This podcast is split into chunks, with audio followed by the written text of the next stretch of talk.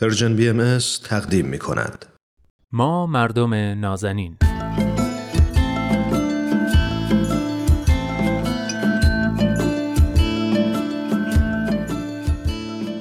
سلام. سلام به شما مردم نازنین. عیدتون مبارک. امیدوارم نوروز 1400 رو با حال خوبی شروع کرده باشید و سال 1400 سالی سرشار از سلامتی و تصمیمهای درست و اتفاقای خوب باشه براتون. من نوید توکلی و این هفته هم همراه با کارشناس جامعه شناس برنامه دوست خوبم عرستو رحمانیان قراره که در مورد یک موضوع دیگه به گفتگو بشینیم. موضوع این هفته سفره.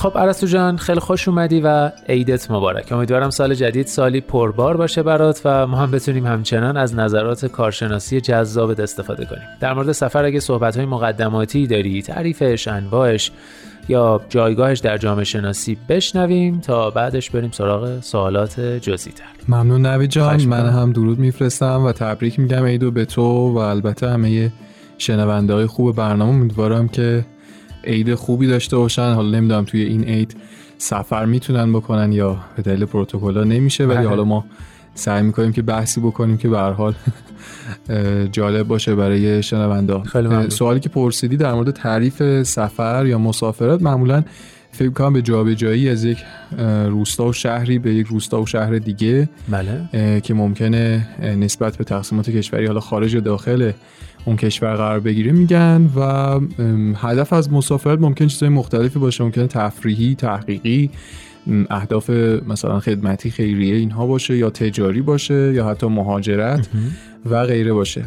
اینکه مهاجرت رو البته الان جزء انواع سفر آوردم در واقع تلویحا یک دستبندی جدید رو میشه بهش اضافه کنیم. یعنی سفر ممکنه برای چند روز و موقت باشه یا برای همیشه. به قول معروف سفر به قصد بازگشت یا سفر بی بازگشت. موضوع سفر تو جامعه شناسی از جوانب مختلفی می‌تونه بررسی بشه. مثلا بحث فرهنگی بحث جهانی شدن بحث مردم شناسی خود بحث مهاجرت اصلا یک حوزه است. که حالا به حال از جهات ریز و درشت مختلف میشه راجبش صحبت کرد. جالبه. راستش من همیشه مسافرت و مهاجرت رو کلا دو تا مقوله کاملا مجزا می‌دونستم. اما حالا با این تفاسیر که مهاجرت از نظر علمی میگه یکی از انواع مسافرته اگه موافق باشی همون بحث مهاجرت رو دنبال کنیم. چون یادم میاد که یکی دو ماه پیش که در مورد مهاجرت حرف زدیم خیلی تیتروار مهاجرت رو مرور کردیم بله و خیلی بله. از ابعادش طبعا نتونستیم بگیم بسیار عالی بله موافقم یه فرم بررسی که اون دفعه شاید روش خیلی صحبتی نشد اینه که به انگیزه ها و اهداف پشت مهاجرت نگاهی بندازیم. انگیزه ممکنه معطوف به موضوعی تو کشور مبدع باشه.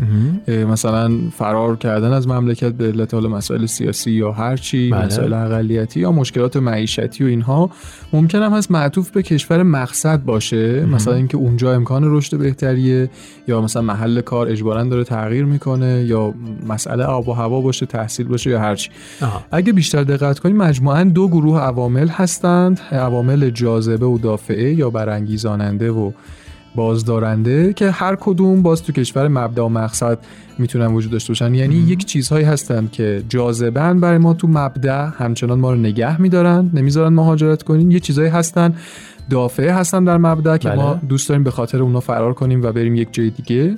یک چیزهایی دافعه هستند در کشور مقصد یعنی چیزهایی که ما میترسیم که به واسطه اونها مهاجرت کنیم به اون کشور و چیزهایی که جاذبه هایی هستند که ما به اونها نگاه می‌کنیم برای اینکه در واقع کشوری رو انتخاب کنیم بهش مهاجرت کنیم. مهاجرت ما در واقع در گیرودار کشمکشی که بین این عوامل اتفاق میفته که ما رو دائما نگه میدارن یا هول میدن اتفاق میفته و این مربوط به یک رویکرد نظریه. این رویکردی که البته راجبش بحث کردیم مربوط به نظریه پوشنپول یا همون فارسیش میشه جذب و دفع. که این نظریه مربوط به فکر می‌کنم اواسط قرن بیستم توسط اورتلی در صورت بندی شده. چارچوب نظری دیگه هم البته وجود داره. این نظری ساده تر راحت میشه راجبش صحبت کرد راجب هر کشوری هر مردمی یا هر فرهنگی.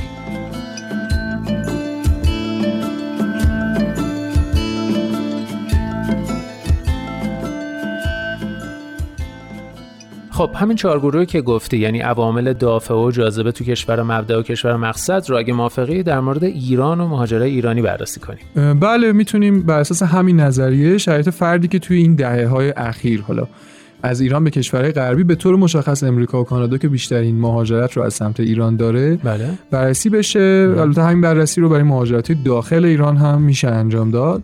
تو این بررسی ما نمی‌خوایم حکم نهایی البته بدیم این رو اشاره بکنم بله بله. یا مثلا بگیم یه نفر حق داره یا به نفعش هست یا نیست اینها فقط صرفا بررسی شرط و وضعیته که به طور معمول بین اغلب آدم ها مشترک بخوایم بریم سر این بحث گروه اول یعنی عوامل دافعه توی ایران بله. میشه چند عامل رو تو صدر دونست توی تحقیقاتی که انجام دادن من میخوندم معمولا اولین عامل رو شرایط اقتصادی که باعث ناامیدی از ادامه وضعیت حیات شده می‌دونن بله. شما وقتی عرصه اقتصادی برات تنگتر داره میشه هر روز یعنی از یک سو حمایتی از تولید کننده نمیشه کارخونه داره دارن بسته میشه از سوی دیگه به علت شرایط تحریم مواد خام نمی‌تونی وارد کنی کالا نمی‌تونی وارد کنی.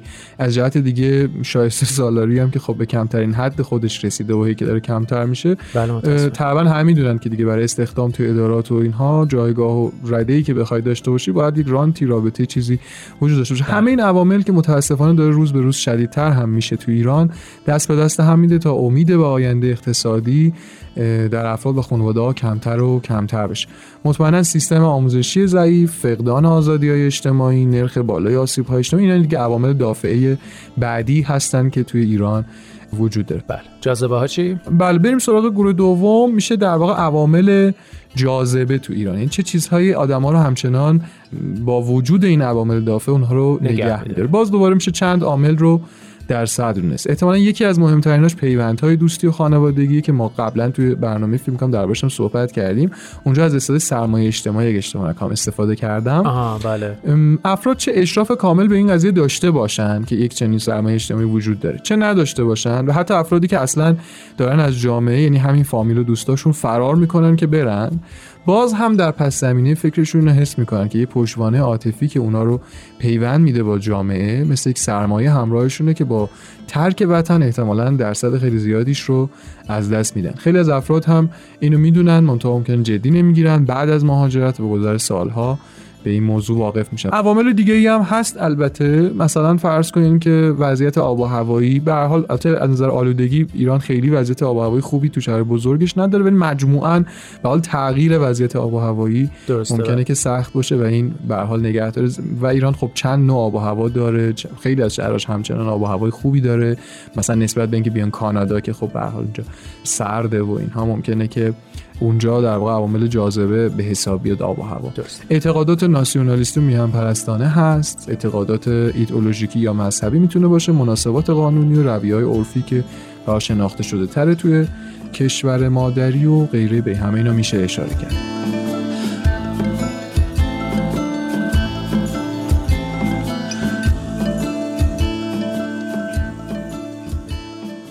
خب عوامل بازدارنده و برانگیزاننده یا همون دافع و جاذبه در ایران رو صحبت کردیم دربارش. این عوامل تو کشورهای مقصد چی هستن؟ عوامل دافعه کشور مقصد که حالا ما اینجا امریکا و کانادا رو فرض گرفتیم بله. شاید مهمترینش عامل زبان باشه.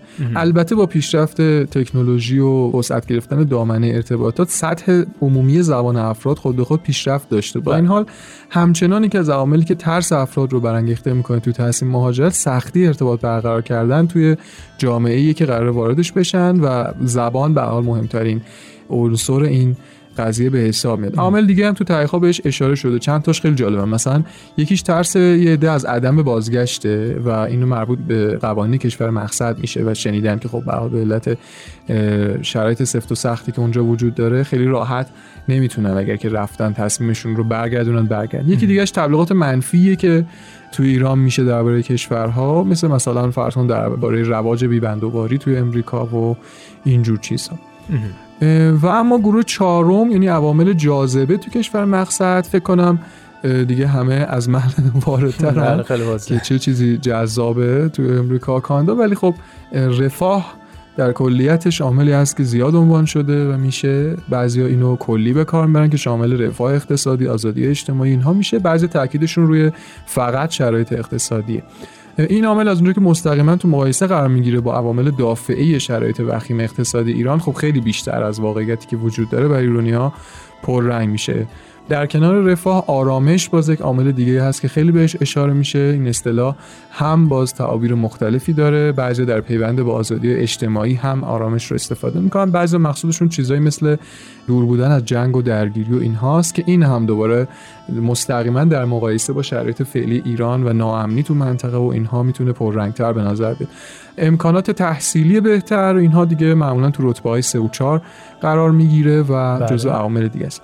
به اون جنبندی از رویکرد نظری پوشنپول استفاده کردیم و توضیح دادیم منظور اینه که مجموعی از عوامل دافع و جاذبه تو کشورهای مبدا و مقصد وجود دارن که روی تصمیم افراد به مهاجرت تاثیر می‌ذارن. بعدش هم اومدیم مهمترین این عوامل رو درباره مهاجرت از ایران در شرایط سالهای اخیر بررسی کردیم. همچنان من تاکید می‌کنم که قرار نیست نتیجه بگیریم مهاجرت خوبه یا بده. بله. مسلما نسبت به شرایط مختلفی که افراد دارن این تصمیم می‌تونه منطقی یا غیر منطقی باشه. مهم اینه که با این چارچوب فکری جلو بریم و قبل از تصمیم گیری بتونیم شرایط خودمون رو درست تحلیل کنیم.